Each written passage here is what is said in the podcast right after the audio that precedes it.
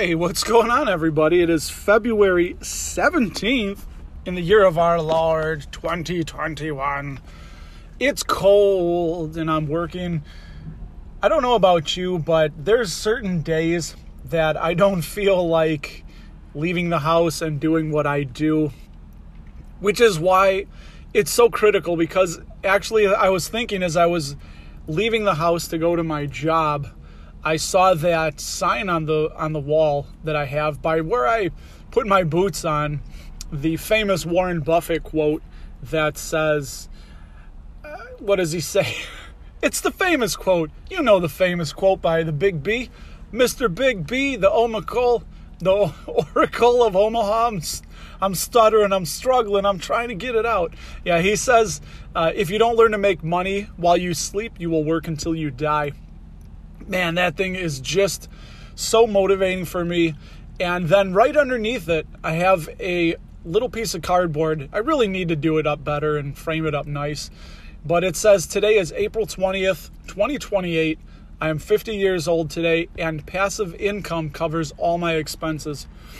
Now, that's a little bit bigger of a goal, but right there, that keeps me motivated every single day to just to keep going to pursue that goal. And when you have a goal, it makes these, you know, pardon my French, these shittier days easier to to get along with and to go through when you have something when there's an end goal in mind and life really is a process and I know once I hit that goal that's not going to be the end of it. I know when I hit that goal that is just the next level and then I will have another level. So it's kind of like that saying, the king is dead, long live the king, meaning that you're always going to have a next goal. There's always somewhere else to go to. The end is when you die. If you're not dead, you have another level you can achieve no matter who you are, where you are. Look at Jeff Bezos. You don't think he has goals he's trying to achieve? He absolutely does. Sorry, thought I was going to sneeze. I'm not cutting any of this out because you're with me. It's like you're sitting here with me, hanging out. And one thing I did today, I transferred my Stellar Lumens from the Coinbase wallet into Celsius. And the reason I'm doing this with Celsius is I'm getting 6.2% APY paid weekly on my Bitcoin and 3.2% on the uh, on the Stellar Lumens. We are logging into it right now because I'm thinking of flipping over my uh, what are they called? Sorry, I'm trying to open up this app. So bear with me, everybody. The Ripple. Ripple is in a lawsuit right now. Basically, in a nutshell, what these two are, they are not money. Yes, they are tokenized, but Ripple, as I understand it, is the intermediary between banking institutions and it crosses borders and currencies and it helps to quickly facilitate settling transfer of payment between institutions. And the Stellar Lumens is the equivalent of that. It's like the little brother clone that will handle the intermediary between individuals. So it helps settle payments, as what I've been told. So I th- I'm invested in those two because I think they're both something that will be necessary. And Ripple is 2.5% currently on Celsius, and Stellar is 3.1%. So right now I have all my Bitcoin, all my Stellar that I will be updating you and letting you know what I will be getting paid on those. So kind of cool. I wish I had done this much earlier. I guess I was skeptical and I thought about BlockFi. I put it out on Twitter, and my guy, my main man, Dividend Wave over in Europe, calls it his Bitcoin dividends that he gets every week. You get paid in Bitcoin, which is fine by me. It crossed 51,000 last night. I don't think Bitcoin is going anywhere. We are rocketing, I believe, toward 100K with Bitcoin. And if we're not, you know, whatever, the the market right now just popping in on my app. Um, yeah, we're in the red a little bit, and I am getting very close to buying another share of Kimberly Clark, but a little heavy on that. It went all the way down to $128 today. The S&P 500 is down 0.29%. The Nasdaq is down 0.92, but the Dow is up 0.07, so relatively flat. You know, Nasdaq the big loser on the day. Call it a loser. It's not a loser. We love you, Nasdaq. That's what's going on, everybody. And I'm going to wrap this up. Just wanted to give you a little heads up about I'm using Celsius, and maybe I should put it out there on Twitter that. Ooh, look at that. Sorry, I was about to close off the app, and I just see that finally Starbucks is down a buck. Good thing. McDonald's won't break that 213. There's been a lot of support right around 211 to 213.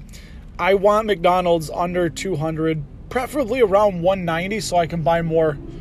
I'd like some more Mickey D's. I don't eat Mickey D's, I just buy parts of the company. So all the people that do eat at McDonald's will be giving us uh, giving us a little bit of their hard-earned dollars. So really quick, the interesting thing that I saw, uh, I saw this on Zero Hedge. 13Fs came out, the latest round. 13Fs are when the institutions that have over a $100 million in assets under management must file with the Securities and Exchange Commission and disclose positions in their portfolios. So this is basically, you know, the whales. This is what people call smart money. And I I'm going to talk about it. I'm doing a YouTube video on it tonight. So my loyal podcast listeners, you'll get a sample of this is that yes, it's the smart money, but take it with a grain of salt because some of these institutions they have high trading volume and they are not like the Berkshires where they will hold positions for a long time. They're more quant based where they'll have computer al- algorithms buying and selling. And these they have 2 weeks to file a 13F after the end of the quarter. They could completely and fully have blown out of a position by the time you read this. I had a tickle in my nose. Sorry, everybody. So just take that with a grain of salt. You can go on Edgar or Whale Wisdom or Seeking Alpha and find these 13Fs. But a lot of people like to look at Berkshire, and yeah, I've already seen some videos, but they're not explaining it the way I am. They just dug into it. And I'm only going to keep it dividend centric, basically. But for you guys, I'll tell you everything that they did. It's a good tool to use as a, a starting point as something to use to put on your radar and watch for, for performance, and especially with Berkshire, put these on your radar like they just bought CVX, Chevron, and if they fall, then that's a good time for you to come in and confidently buy because you know that once Warren buys and Berkshire buys, they hold for 10, 20 years. They hold they think in terms of decades, not years or days. So definitely something to put on your radar.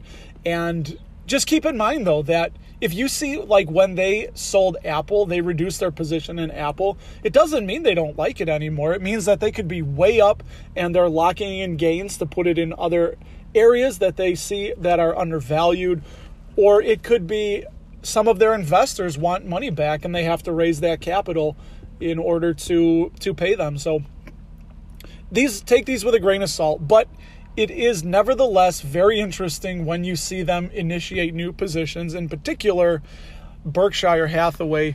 So these are the companies that they initiated new positions um, into. Berkshire, well, let's start at the top.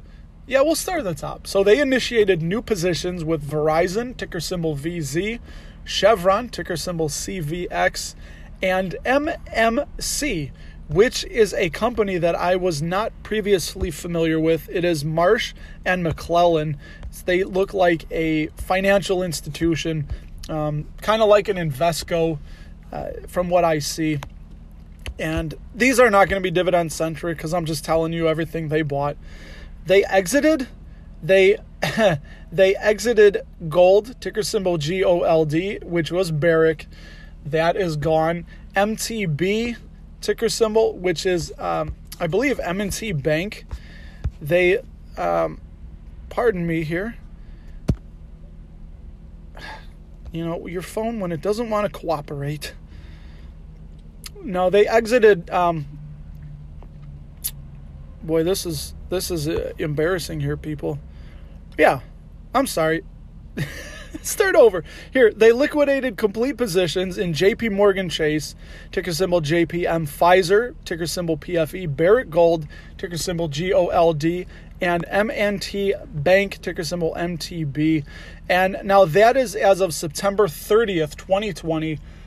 So remember, the second week in October is when they had to disclose this with the SEC. They could completely be back in these, we don't know. But it is interesting to see what they did. That they didn't, you know, it's funny, I just realized this. They just initiated Barrick earlier in the year. So they got on that wave and that I guess was a speculative position for them and and you know they cut their uh, took their their gains. I believe it was up in September.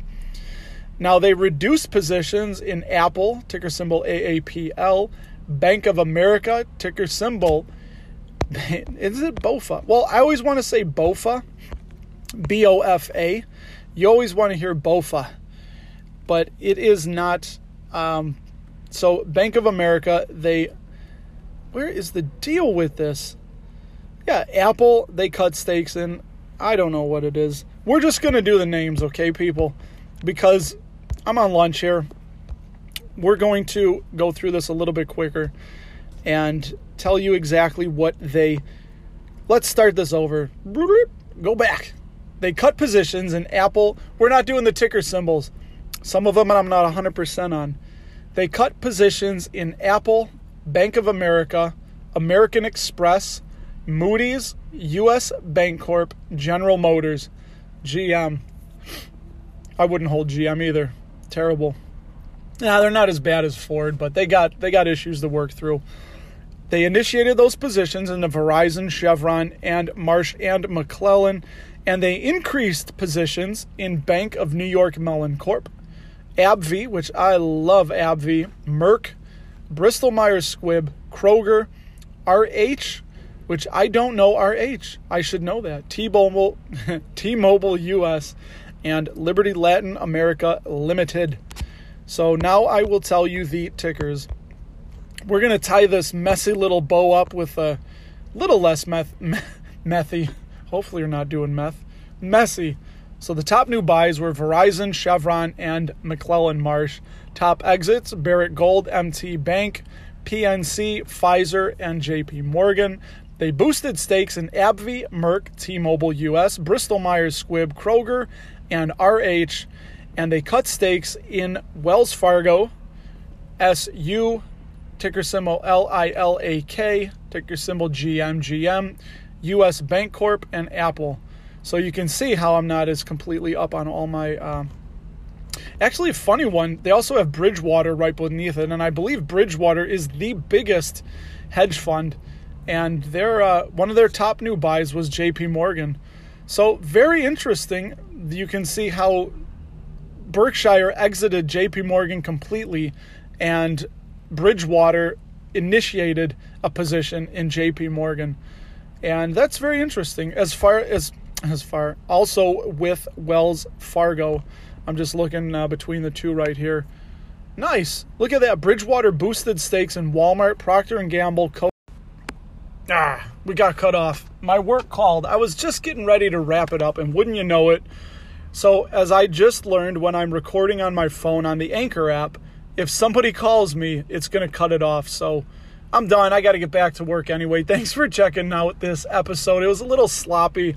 I wasn't even going to do one, but I sat down and I was l- looking at what Berkshire bought, and I thought, you know what? I'm going to do a podcast, just fire this one out, give you some information.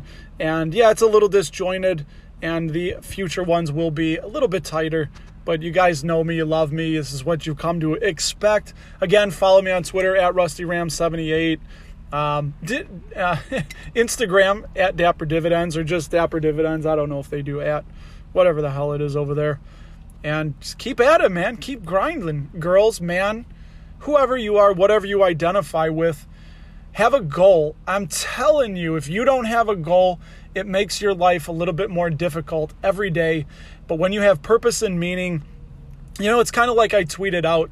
Uh, basically, I'll paraphrase where it said if you decide not to, what my tweet said, if you decide not to find joy in the world, then when, no, that's wrong. I was thinking I should just go back to it. Basically, this is what it is. If you decide to not find joy in the world, the world will still be exactly the same, except you will just not have as much joy or happiness. So make it make the most of it what it is. Have fun in life. Uh, work toward your goals, but also enjoy life. Now, I just heard a story of a man who passed away one month before his retirement now, imagine if you had been waiting your whole life to enjoy yourself until after your retirement. That sucks. Exactly. You're young, you're healthy, you have this moment right here and now. Don't blow it all. But get out there, go out there, do something that you've been planning on doing. Don't wait because we do not know what the future holds. Tomorrow may be your last day. So let's hope for the best, plan for the worst, and I will talk to you all in the next episode.